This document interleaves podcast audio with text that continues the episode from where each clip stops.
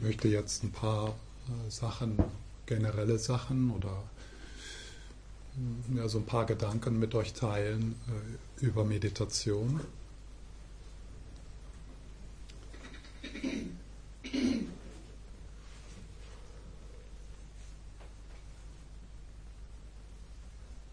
Und das Erste äh, ist, dass ich euch ermutigen möchte, auch heute und morgen dann, wenn ich Anleitungen gebe oder Meditation anleite, dass ihr so selber spürt und es auch ernst nimmt, äh, was euch gut tut.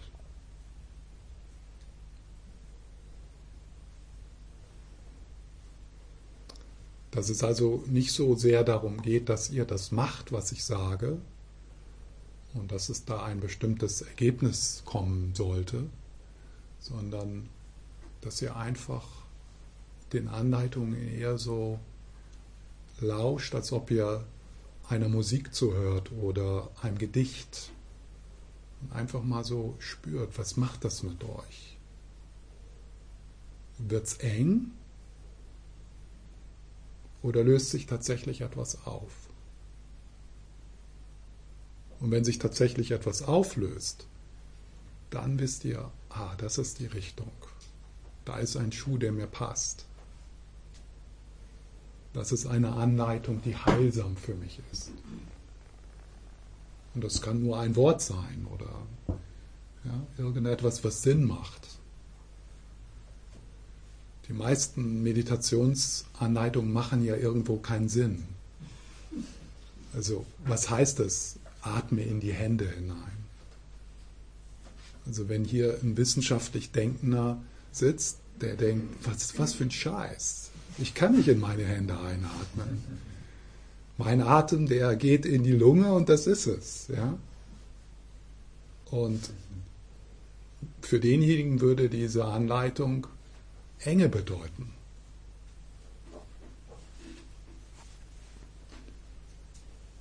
Für den Perfektionisten, wo ja auch sicher einige hier rumhocken.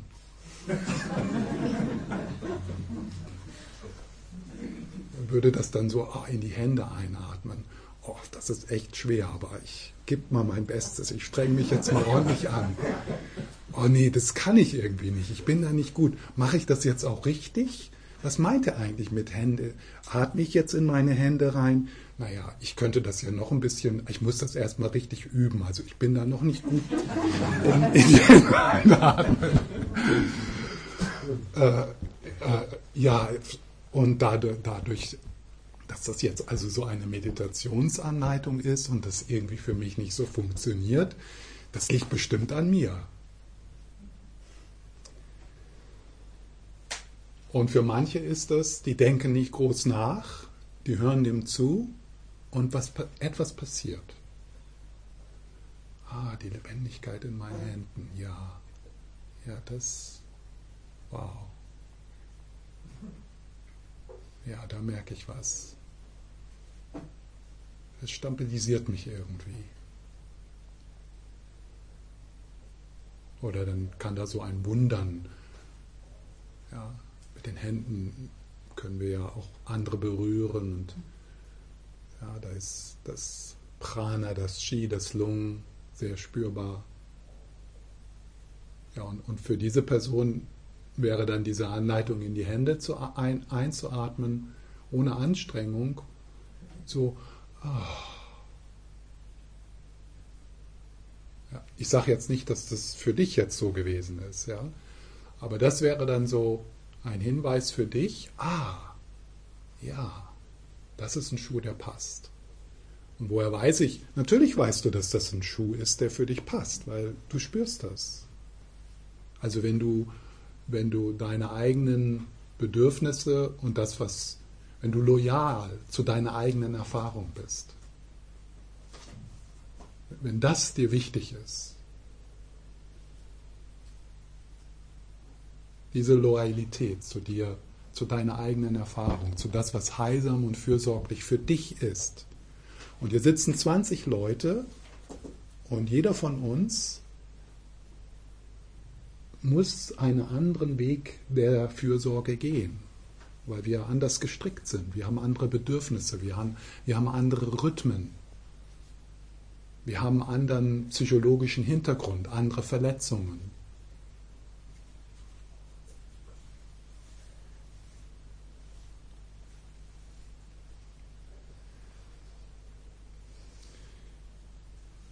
Und ich hoffe, dass ich, das ist so meine Intention, äh, dass ich, dass vielleicht sogar jeder von uns jetzt heute ein Satz, eine Bewegung mitnimmt von diesem Tag, der Erleichterung bringt.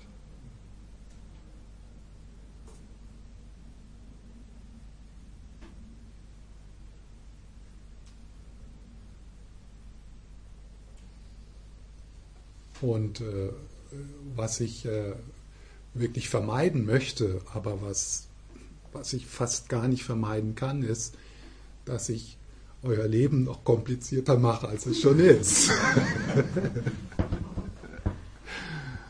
noch schwerer, als ob es da was zu tun gibt, als ob wir uns anstrengen müssten. Aber irgendwie sitzt unser Mini-Ich sitzt hier und schreibt sich alles auf und macht unser Leben schwerer. Selbst mit dem Dharma. Das ja der, der, das Dharma, was wirklich ein Weg der Erleichterung ist. Das, da können wir so hinhören, das Mini-Ich hört da so hin, das traumatische, das traumatisierte Ich hört da so hin, äh, dass es noch enger wird, noch schwieriger, noch schuldiger, noch verurteilender. Dir selbst gegenüber und anderen.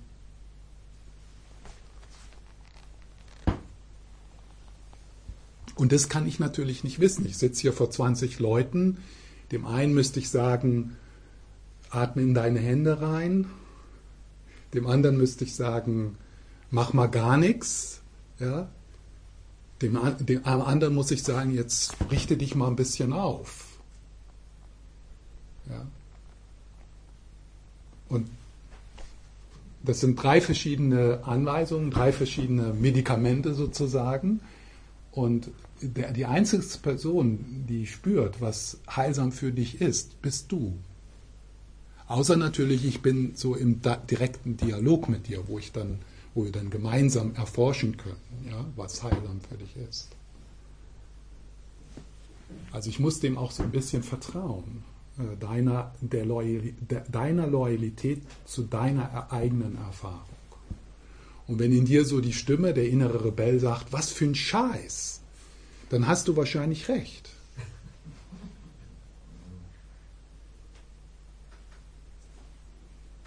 Weil ich muss auch Scheiß sagen. Ja?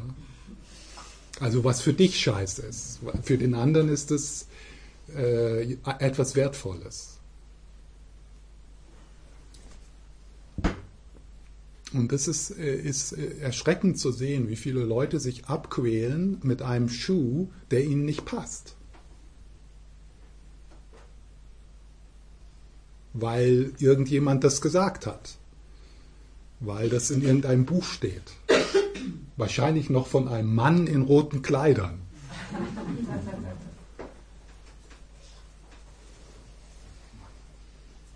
Und dann wird unsere Meditationspraxis so eine Zwangsjacke. Und genauso kann man natürlich auch Yoga praktizieren oder andere Sachen als Zwangsjacke. Druck, Druck, den, den Druck auf sich selbst noch erhöhen, anstatt Erleichterung anstatt oh, oh, ja. Und dann langsam, langsam beginnst du so deine eigene fürsorgliche Meditationspraxis zu entdecken, die ganz individuell ist.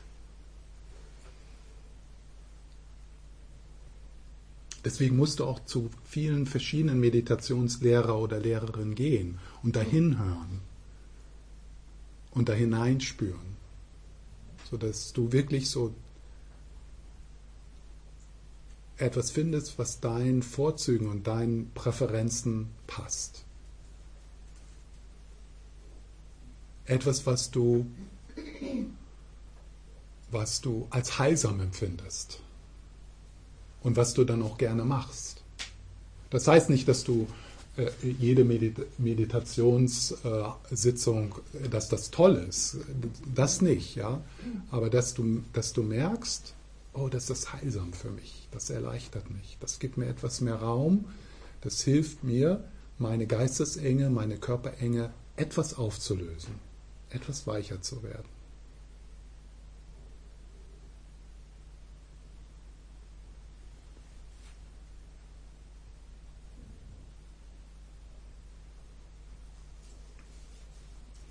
Also das ist das Erste.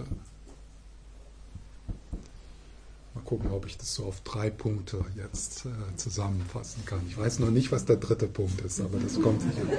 Der, der, zweite, der zweite Punkt. Der zweite Punkt ist,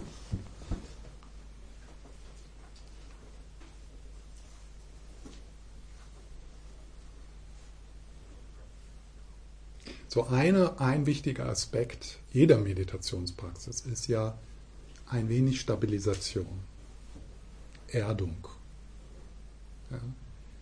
Beginnen so das Nichtstun und die Stille wertzuschätzen.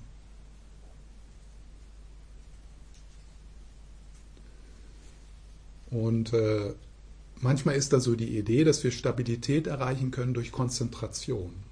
Und Konzentration hat in Meditation nichts zu suchen. Konzentration ist erschöpfend, kräfteverzehrend. Deswegen sind wir so müde. Deswegen muss man Flut, Flut, Fluglotsen alle zwei Stunden austauschen. Der kann sich super konzentrieren und muss mit 51 in Rente gehen. Weil das so kräfteverzehrend ist, sich zu konzentrieren. Zu konzentrieren. Das ist Gewalt. Ja? Das ist irgendwie gewalttätig versuchen, den eigenen Geist zu kontrollieren.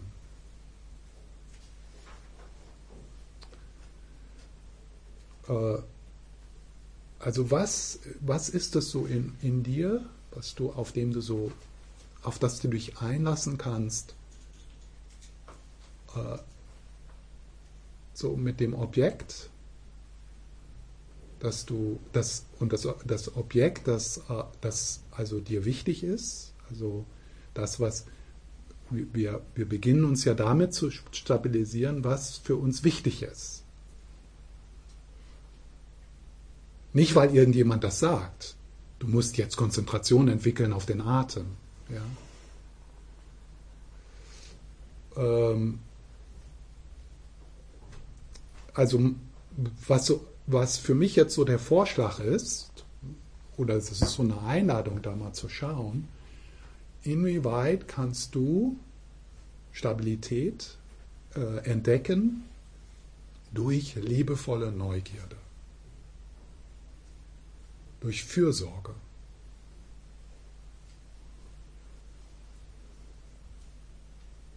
Liebevolle Neugierde.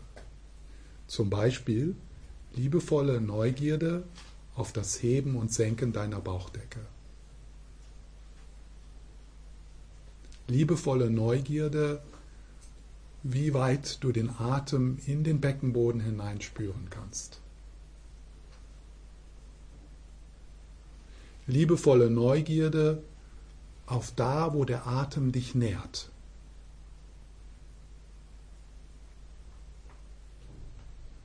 Liebevolle Neugierde auf dort, wo der Atem dich unterstützt, zum Beispiel mit einem, mit einer, mit einer, mit einem körperlichen Unbehagen in den Schultern oder im, im Rückenbereich. Liebevolle Neugierde, wie, der, wie dein Atem dir da helfen kann, es zumindest nicht schlimmer machen, als es ist. Das ist ja schon viel. Selbst wenn es nicht besser wird. Wenn, wenn, wenn es uns gelingt, in der Meditation das Unbehagen nicht schlimmer machen, zu machen, als es ist, das ist schon super viel, weil das Problem ist, wir machen immer alles schlimmer. Dadurch, durch die Art und Weise, wie wir damit umgehen. Wir machen körperliches Unbehagen schlimmer durch Widerstand. Und wenn es uns gelingt, das nicht schlimmer zu machen, als es ist, wow, dann haben wir schon mal viel, das schon mal, da hat es sich schon mal gelohnt, so, da hineinzuatmen. Ja? Also liebevolle Neugierde, das heißt also, auch da, äh,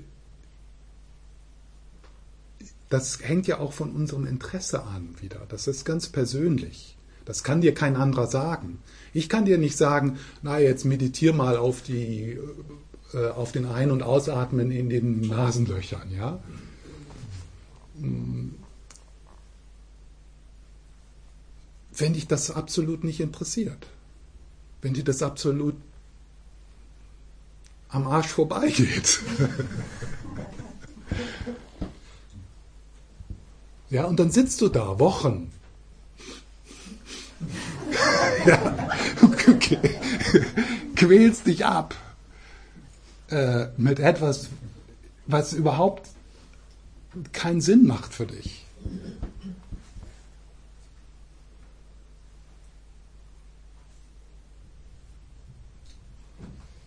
Naja, dann mit, mit Ordnung, weil wir ja alle so diszipliniert sind und uns auch abquälen können, können wir das vielleicht ein paar Monate, vielleicht sogar Jahre machen und kommen aber keinen Schritt weiter.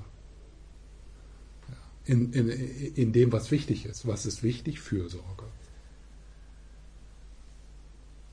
Liebe, das ist wichtig.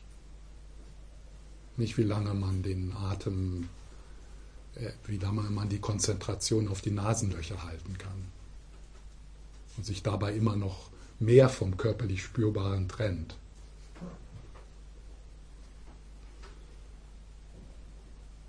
Also so das Objekt, ja, mit dem wir uns stabilisieren. Äh, das ist wichtig. Und dann zu erforschen, Neugierde. Wie kann ich Neugierde, wie kann ich diese Kapazität, die wir ja alle haben, neugierig, kindlich neugierig zu sein? So, so wie ein Dreijähriger, der stundenlang da sitzen kann im Gras und seinen Finger da reinpoken kann, ja? Voller Faszination. Der ist total absorbiert im Floh mit dem Finger und nasser Erde. Und diese Kapazität haben wir auch. Das ist noch da. Das ist diese, diese, diese, diese Freude an, an einfach an Lebendigkeit, an, an das, was, was spürbar ist. Auch wenn das sogar und da habe ich ja gestern auch drüber gesprochen, sogar wenn das, was da ist, nicht so besonders toll ist, selbst da neugierig zu sein. Das ist schon fantastisch, dass da überhaupt was ist und nicht nichts.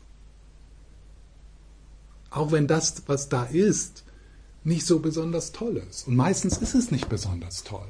Meistens ist es sogar ziemlich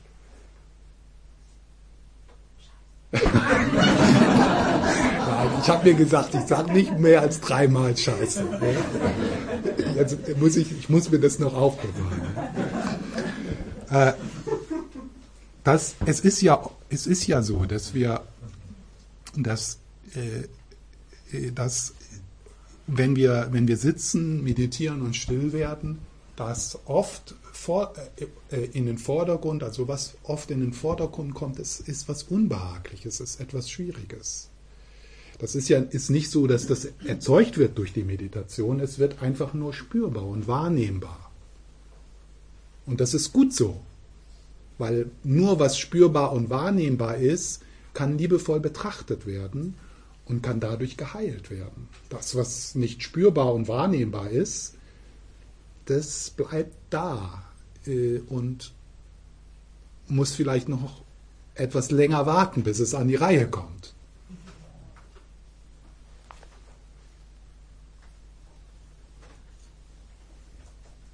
Wenn, wenn, ihr das, wenn, wenn das beginnt, Also wenn das, äh, wenn das äh, beginnt in deiner Meditationspraxis, dass du aufgibst, dass deine Meditation, dass es darum geht, sich gut zu fühlen.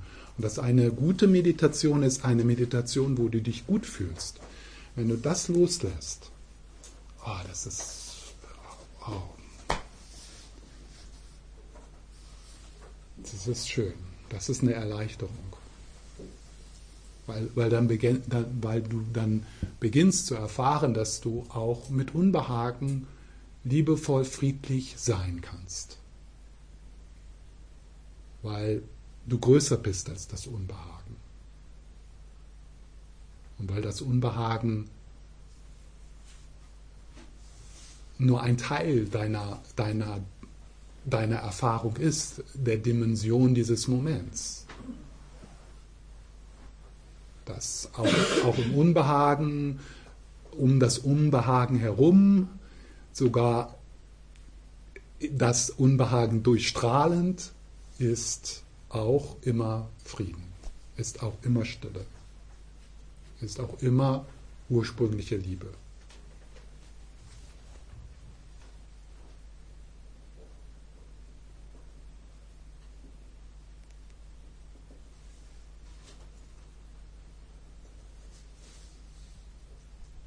Ja, vielleicht, vielleicht sind es doch nur zwei Punkte jetzt. Also das erste, sei loyal zu deiner Erfahrung, vertraue deiner inneren Autorität. Es gibt niemanden, der dir sagen kann, ich sage das jetzt mal recht dogmatisch, aber das ist, äh, das darf ich auch manchmal es gibt niemanden, der dir sagen kann, was deine Meditationspraxis ist. Die musst du erfinden.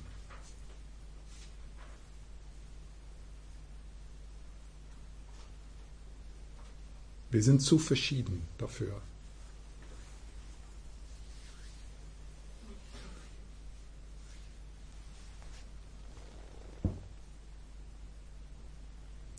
Und das Zweite ist, schau mal, ob du, äh, ob das für dich so sinnvoll macht, machst, in diesem, diesem Wort liebevolle Neugierde nachzuspüren in deiner Meditationspraxis. Liebevolle Neugierde.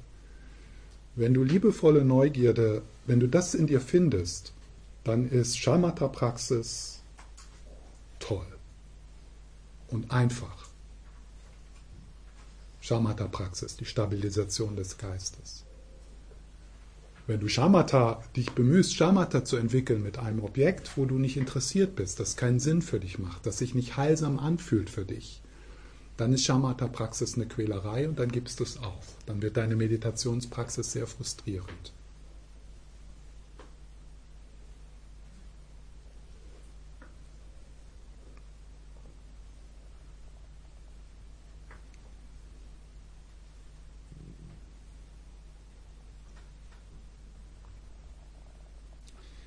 So. So die Methoden oder die, die Aspekte der, der Meditation, zwei verschiedene wichtige Aspekte in den Meditationen, die ich mit euch teile. Auch jetzt in der Meditation, die wir, mit der wir jetzt begann, begangen haben. Diese beiden Aspekte sind das Stabilisierende und das Analytische. Ja? Und man kann so, man kann das nicht wirklich voneinander trennen, das kommt, das geht immer mehr und mehr zusammen, aber man kann das so etwas betonen. Man kann mehr so das Stabilisierende betonen und man kann etwas mehr das Analytische, das Analytische betonen. Das Stabilisierende ist, äh, dass du dich liebevoll neugierig auf ein Objekt einlässt. Ja? Wobei das Neugierde, das Neugierige geht schon wieder ein bisschen mehr in die analytische Meditation. Sagen wir mal für die stabilisierende Meditation, dass du dich liebevoll auf ein Objekt einlässt. Und wie gesagt, dieses Objekt sollte Sinn für dich machen, das sollte wichtig für dich sein. Es macht schon Sinn, dass in der buddhistischen Tradition als Objekt oft erstmal der Atem angeboten wird, weil das ist sowas Kostbares, sowas Unglaubliches. Also der Atem, das ist, das kann man, das kann man liebevoll neugierig untersuchen für sein ganzes Leben. Und dann hätte man immer noch nicht die ganzen Dimensionen und Landschaften des Atems erforscht.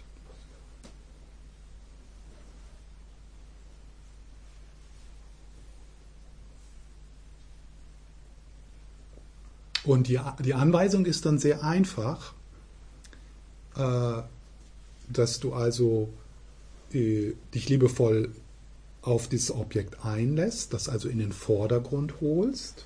Ja?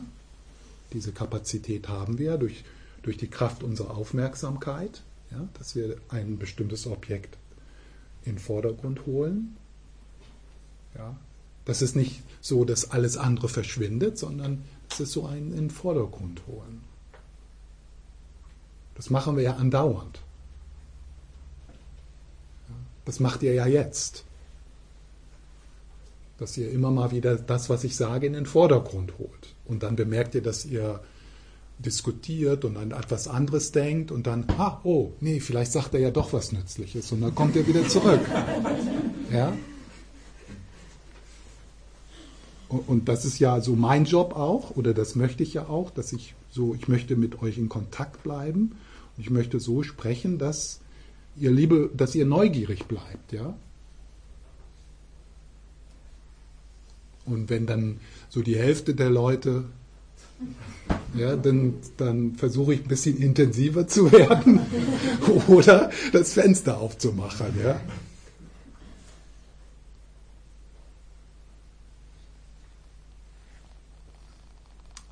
Also das so in den Vordergrund holen. Und dann gibt es so einen anderen äh, äh, mentalen Faktor. Also das, ich beziehe mich hier auf die 55, 51 mentalen Faktoren der buddhistischen Psychologie.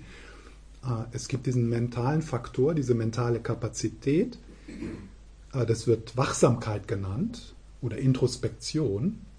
Und das ist diese Kapazität, dann zu bemerken, äh, dass dein Geist, dass das Objekt, das dir eigentlich wichtig ist, nicht mehr im Vordergrund ist, sondern dass du mit etwas anderem beschäftigt bist. So wie jetzt, also wie das jetzt ist. Äh, Im Vordergrund ist jetzt vielleicht das, was ich sage, dass du also das so in den Vordergrund holst.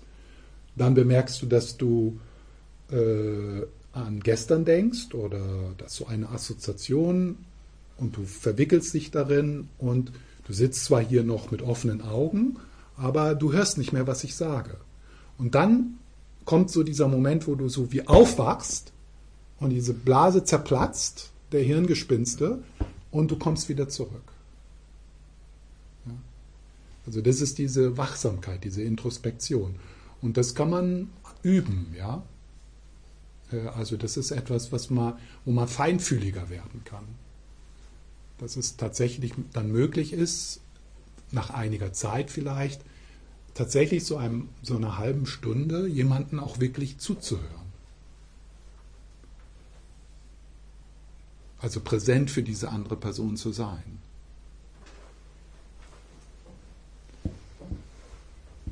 Und, durch die, und dadurch stabilisiert sich der Geist. Es gibt äh, so eine, eine, eine andere einen anderen Zugang zur Stabilisation und äh, nach der Pause will ich äh, ein bisschen damit spielen. Und diese, diese, äh, diese Methode der Stabilisation, also diese erste Methode der Stabilisation wird Shamatha mit Objekt genannt. Shamatha heißt ja das Stabilisierende, ja. Shamatha mit Objekt. Das ist so, was generell so als Meditation verkauft wird. Es gibt aber eine andere an, äh, Herangehensweise an, an die Stabilisation, die auf der einen Seite einfacher ist, auf der anderen Seite schwieriger und eher so als nicht so unbedingt äh, als erstes so gelehrt wird in, in, in der buddhistischen Schulung. Und äh, der Fachbegriff ist äh, Shamatha ohne Objekt. Und äh, diese Methode ist, äh, oder es wird auch absichtsloses offenes Gewahrsein genannt. Absichtsloses offenes Gewahrsein. Und das ist ungefähr so. Stellt euch vor, ich bin ja jetzt in der Schweiz, also das Beispiel ist der Berg. Du gehst auf den Berg und du schaust ins Tal und da ist diese weite Landschaft, der blaue Himmel, ja. Und du spürst auch den Berg und deinen Atem. So, Schamata mit Objekt wäre, wenn da jetzt so ein, ein Adler vorbeifliegt, ja, dass du neugierig auf den Adler bist. Ja, die Stabilisation mit dem Adler und dann folgst du dem Adler. Ja. Und wenn du dann bemerkst, dass du an, an das Abendessen denkst, kommst du wieder zurück. Oder wenn du dann plötzlich, da passiert was, oh, da ist eine Ameise, ah nee, der Adler. So, das ist Schamata mit Objekt. Schamata ohne Objekt ist nicht wirklich ohne Objekt, es wird nur ohne Objekt genannt, weil das Objekt ist alles. So, Schamata äh, ohne Objekt ist, dass du dich vollkommen öffnest. Panoramisches Gewahrsein wird das auch genannt. Alles wird zum Objekt. Nicht nur der Inhalt wird zum Objekt, sondern, und das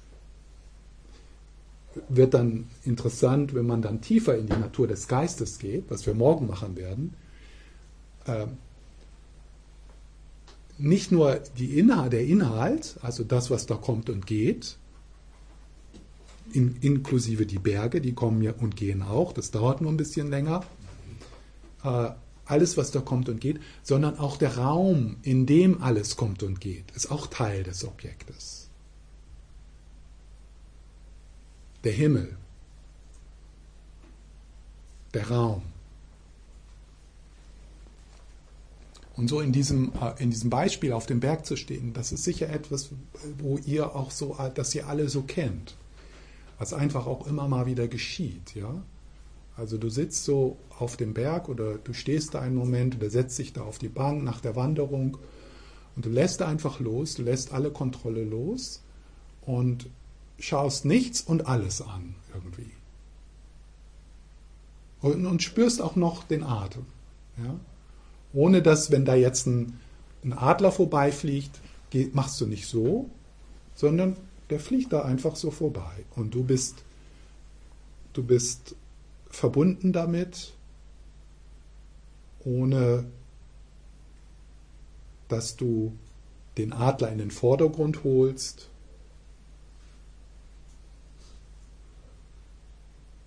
Der Adler fliegt durch diesen Raum hindurch. Und ähm,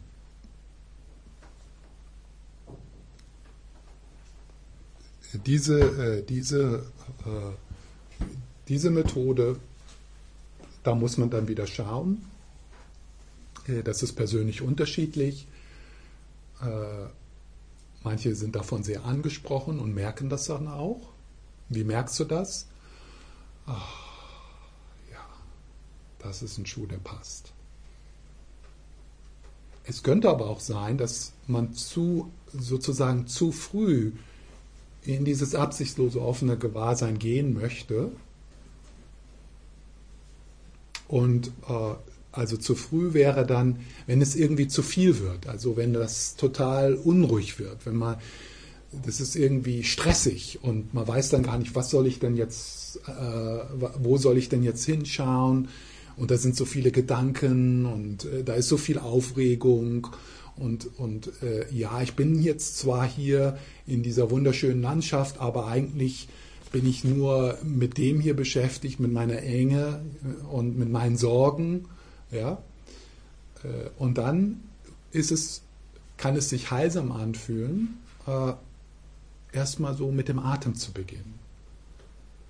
Okay, so. Dann spürt man also, wenn man jetzt wieder zurück auf den Berg geht, dann schließt du vielleicht die Augen und dann spürst du den Berg unter dir mit dem Atem, dann verwurzelst du dich ein bisschen. Ja? Also der, der, du, du betonst etwas, die stabilisierende Meditation mit Objekt. Und dann bemerkst du, dass irgendwie so, dass das etwas ruhiger wird, dass da plötzlich etwas mehr Raum ist. Und dann öffnest du deine Augen, schaust den Himmel, öffnest, bist immer auch mit dem körperlich Spürbaren noch verbunden, aber du kannst dich öffnen. Die Gedanken sind zwar auch noch da, aber die passen da ja auch rein. Also da ist ja so viel Platz, so ein paar sorgenvolle Gedanken, die können da auch sein. Aber die sind nicht mehr so im Vordergrund, du bist da nicht mehr so verwickelt drin. Und, und dann kann es geschehen, dass also durch diese, äh, das ist ja, es wird auch Nicht-Meditation genannt oder äh, mühelose Meditation, dass, ähm, dass, durch da, dass du dann so bemerkst, durch dieses offene, absichtslose, mühelose Gewahrsein, dass, dass, dass dein Geist sich ganz von alleine stabilisiert. So ein, ein, äh, ein, ein, eine, ein Weg, äh, das zu äh, zeigen, sind diese Kugeln. Also wir gehen auf den Berg. Voll der Sorgen. Ja? Gar nicht wirklich in der Landschaft. Ja? Und, ähm, und dann das absichtslose offene Gewahrsein ist so.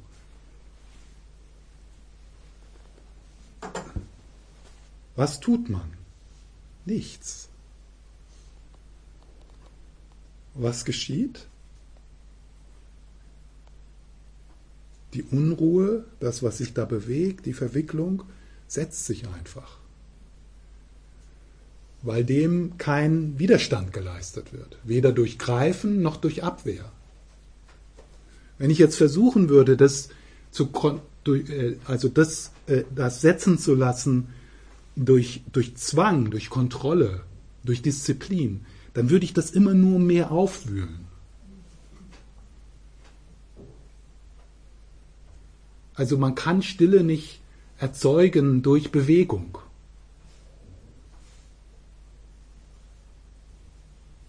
Ja? Und ja, und das, das ist so das Symbol des absichtslosen, offenen Gewahrseins. Die Finger davon lassen, sozusagen, also die Finger deiner des Greifens, das mag ich und das mag ich nicht. Einfach die Finger lassen, ja, also das ist ja dann noch so. Die Finger wegnehmen. und, und einfach vertrauen.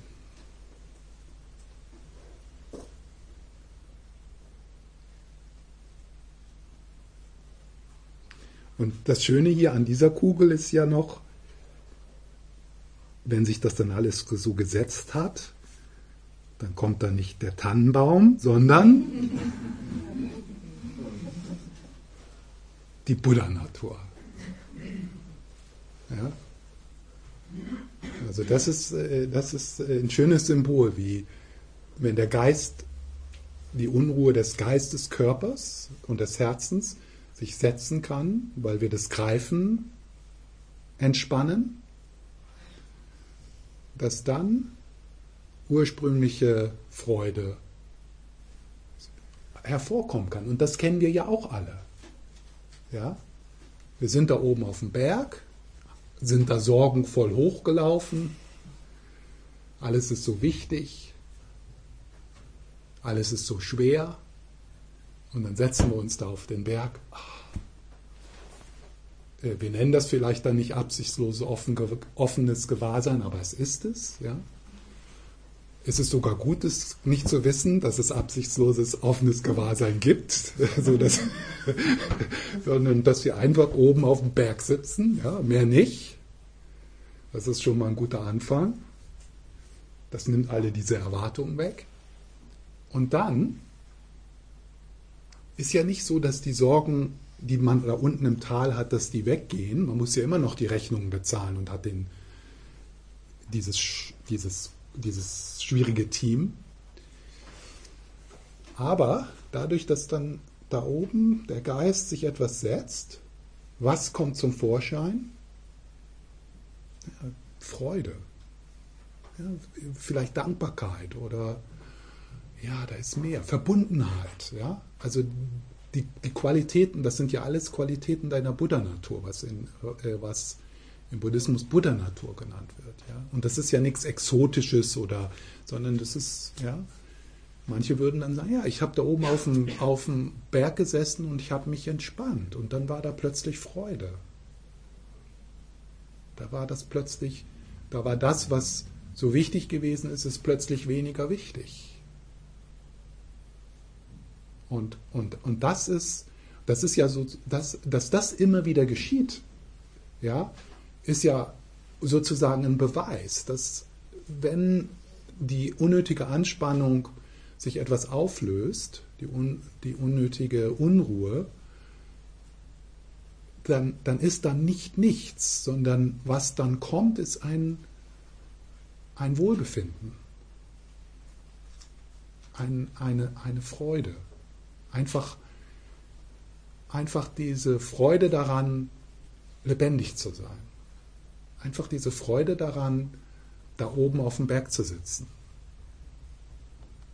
Wobei das ja irgendwo total sinnlos ist. Aber da kommt dann, dann hat dann, dann hat dann das, was so im Hintergrund immer da ist, hat so die Möglichkeit, so etwas in den Vordergrund zu strahlen und wird dann auch wieder erfahrbar. Es ist ja immer da, wir müssen dafür nicht auf den Berg gehen. Es ist nur, dass der Berg und die Landschaft dann so eine Bedingung wird, sodass das wieder erfahrbar ist und für eine Zeit lang wieder mehr im Vordergrund sein kann. Ja, das ist so die stabilisierende Meditation. Noch ein paar Worte zur analytischen Meditation und dann machen wir eine Pause. Also die analytische Meditation, das ist dann die Neugierde, ja, das tiefere Schauen, ja, im Sanskrit Vipassana oder Vipassana genannt. Ja. Und das ist dann, dass wir also äh, ja, neugierig werden, in, so in die Tiefe schauen. So gestern habe ich ja gesagt, dass eine der Verzerrungen die äh, Teil unserer Herzensenge, äh, die, die, die ein, mit eine Mitursache für unsere Herzenenge ist, ist äh, diese Projektion, dass Dinge stabil sind, dass die real sind, dass die sich nicht verändern. Ja? Das ist so, wir beschweren die Dinge durch unsere Pro Projektion. Und äh, das und wie wir durch ein Erkennen der Unbeständigkeit unserer Gefühle, unserer Gedanken, der Unbeständigkeit, der, der, ja, der Unbeständigkeit, äh, äh, wenn wir das sehen, äh, da kommt dann Erleichterung, da kommt der Fluss. Ja? Und dieses Sehen der Unbeständigkeit, das geschieht durch äh, durch die analytische Meditation. Analytische Meditation nicht im Sinne von darüber nachdenken, sondern analytische Meditation im Sinne von neugierig schauen. Mit der Frage, jetzt nicht unbedingt äh, Frage, die dann konzeptuell gefragt wird, aber mit der Frage, was ist das da? Woraus besteht das? Wie sieht das aus? Wo, wo ist das? Wo kommt das her? Wo geht das hin? Aus was ist der Stoff, aus dem dieses gemacht wird? Das körperliche Unbehagen zum Beispiel. Was ist das eigentlich? Warum ist das so schwierig damit zu sein? Verändert sich das? Bleibt das gleich? Ja.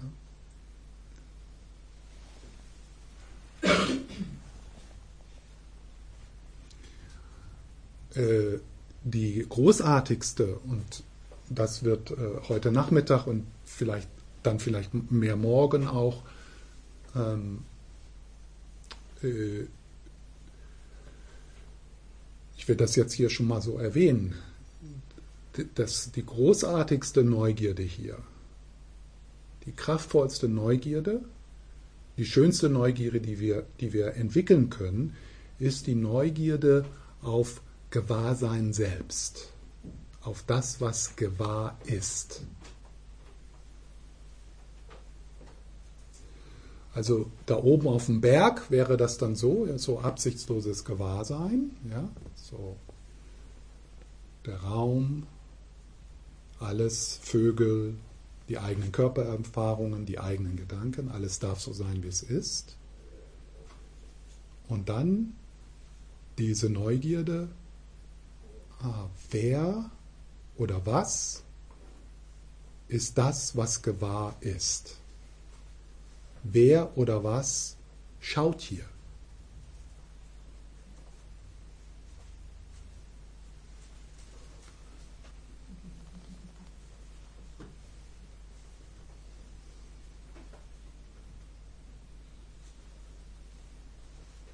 Das ist die wichtigste Frage deines Lebens. Das ist die Frage, die dich nach Hause bringt. Die einzigste Frage, die dich nach Hause bringt. Und äh, wirkliche Meditation, das sagt der Dalai Lama in dem Buch äh, Empathie, wirkliche Meditation beginnt mit dieser Frage. Alles andere ist Vorbereitung auf diese Frage. Alles andere macht es möglich, dass wir diese Frage tatsächlich stellen können und dass wir beginnen zu, zu erfahren, mit was und wohin wir schauen, wenn wir neugierig werden auf die Natur unseres Geistes wenn wir neugierig werden auf die tiefen Dimensionen unseres Seins. Wenn wir neugierig werden auf den Urgrund. Also wenn wir neugierig werden auf die Buddha-Natur selber. Auf das, was schaut.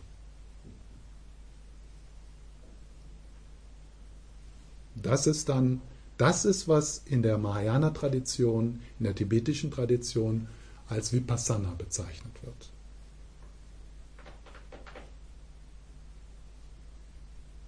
Die analytische Meditation auf die Natur deines Geistes. Gewahrsein, Gewahrsein wird neugierig auf sich selbst.